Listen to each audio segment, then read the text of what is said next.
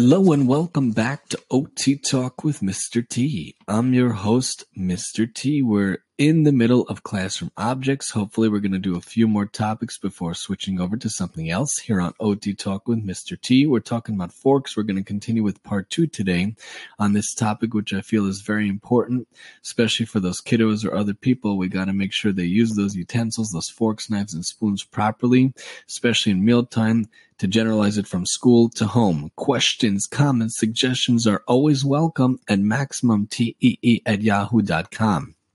So yesterday we talked about how important the forks are and how I really don't like, and a personal note, how in the school system they have the sporks, which is neither here nor there. They're not good spoons. They're not good forks. So why do we have them? We don't have Johnny run around with a spork all day.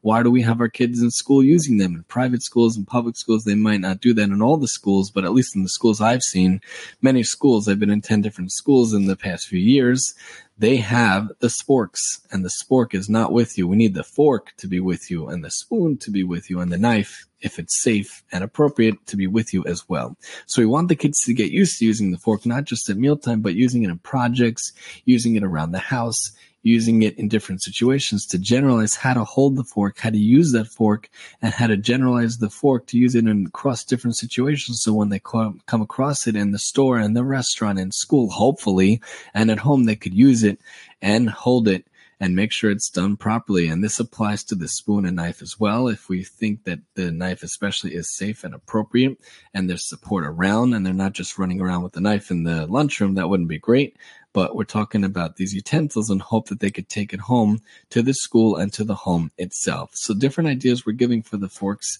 and see yesterday for the intro part of it, talking about different ideas of types of forks. But when we're using the fork itself, there are different crafts and ideas that could be used with the fork. Very cute ideas I saw when doing my research through Google and the like and thinking of different ideas myself. I just really thought really cute ideas of the fork. I reiterate that the fork with painting is very cool.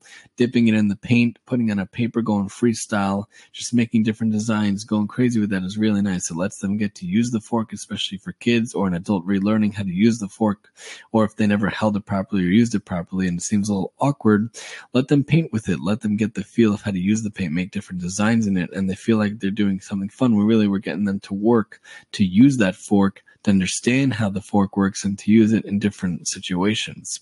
So you can make fork fishing with the string. You could tie the string around. You could put a magnet at the end of that string with a little piece, and then the fish itself or whatever piece you have that you want the kids to get or the adults to get can have magnet and it could be attached. It could also be used with Velcro or tape, but instead of a fishing line, you're using the fork itself. You can make a toy with the fork, such as a construction vehicle out of the fork, which I thought was very cute. The fork is the base, and then they taped on different wheels around it, and then they decorated it. They could even put a cardboard box with the fork going through it to be that vehicle. You could also make forks into cabinet holders or handles as well and throughout the house if you're handy and you want the kids to get involved. Kids really can help out even at a young age. We've talked about this before and let's talk household chores, household tasks.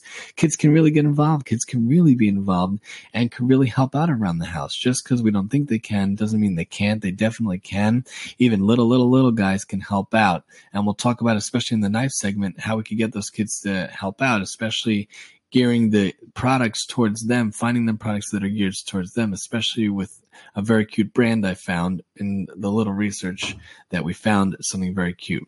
So you can make the cabinet handles, you can make cheese markers, you can make a silver main out of it. You could also make a plant marker or an egg cup out of the forks. You could also make wall art, which I thought was very cute. And you could fix different things around the around the house with it. You could fix holes with it, and and you could fix ties with the fork. Also, you can make it into its own wind chime. Might have some weird sounds out there, but it might be interesting to hear it clink it, clink it, clinking outside, especially for that Sukkot holiday. A lot of people that's coming up for us in the Jewish tradition. A lot of people have very interesting ornaments and decorations in their sukkah, which is kind of lahavdil, an outdoor hut, but really it's not. But that's just a very simple explanation. We give a description where we go outside for those seven days and live in that outdoor temporary dwelling.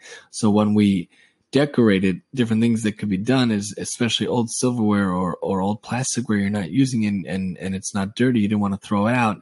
You could decorate things around the house or inside the house, especially with these forks. I saw some very cool designs. I am not that talented as these people who love to do it yourself, do it themselves, not myself, because I don't really think I could do that.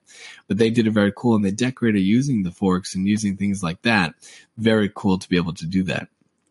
You could also make fork decorating cakes or cupcakes. So you have a cake, you have a cupcake, you take the fork, you dip it into the frosting.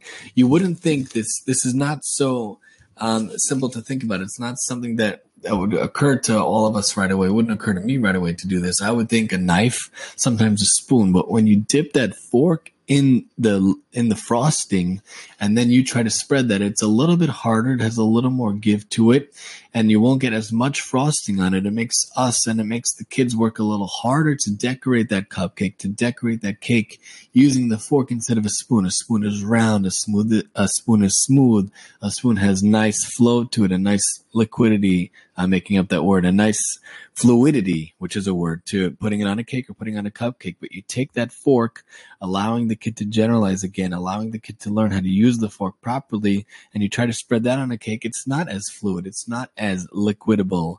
Another word we make up here on Mr. T's show and you try to put that on, it doesn't feel the same, but it's good for them to decorate the cakes and the cupcakes using that fork. So we try to do things that don't always sound so intuitive. It might be counterintuitive, but we do that on purpose so that we can have them use that fork and then learn to have it throughout their day. Of course, fork could be decorated in general when you're having a party or when you're decorating things, you're giving out dessert. If you put the fork in the tray and people stab the food also. That's really good. Instead of just reaching into your plate and scooping also scooping by the way on the side is a very good thing. If you have the plate instead of just having kids stab it let them learn to scoop with it which also will transfer god willing hopefully to the spoon. Spoon is all about the scooping getting in the cereal and scooping it up getting in the plate of, of noodles or in the plate of cream or whatever you're eating and scooping that up. But the fork also could be used as a scooper. So we do it that way and we could transfer it over, generalize it over to the spoon as well. So you get that scooping action when you're decorating. You get that, that dipping action when you're decorating with the fork and then you get that spreading action when you're decorating with the fork. So that are all good things to do. I also saw a very cute thing if you're handy and your kids want to help you or other people want to help you. Again, this show is really for everybody. I just talk gearing it towards kids because that's where I work. That's where my mind is, but really everybody can benefit. That's why we encourage the show for everybody, parents, students, teachers, OTs, and the general populace, the general population, friends, family, and the like, because really we try to help everybody as much as we can. So that's why we do what we can. So you also also can make a clock of forks. Very cute, very cool. The clock in the middle and the forks go around, or the forks could be the, the minute and the hour hand going around on the clicker, which is very cool also. You could also make a fork picture holder or a fork napkin holder using those forks. You can make a fork lampshade.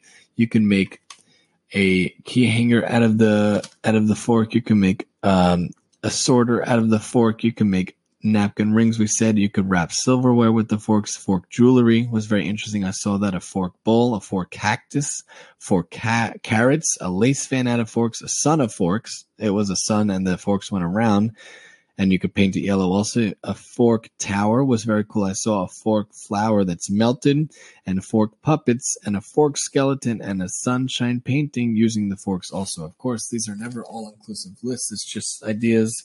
When I was doing some research, when I was looking around, I saw these ideas that, that spoke to me and I thought would be nice to share it with you. If you ever have ideas, you ever have other creative things you want to do, feel free to share it. Feel free to mention it. Feel free to look it up yourself also.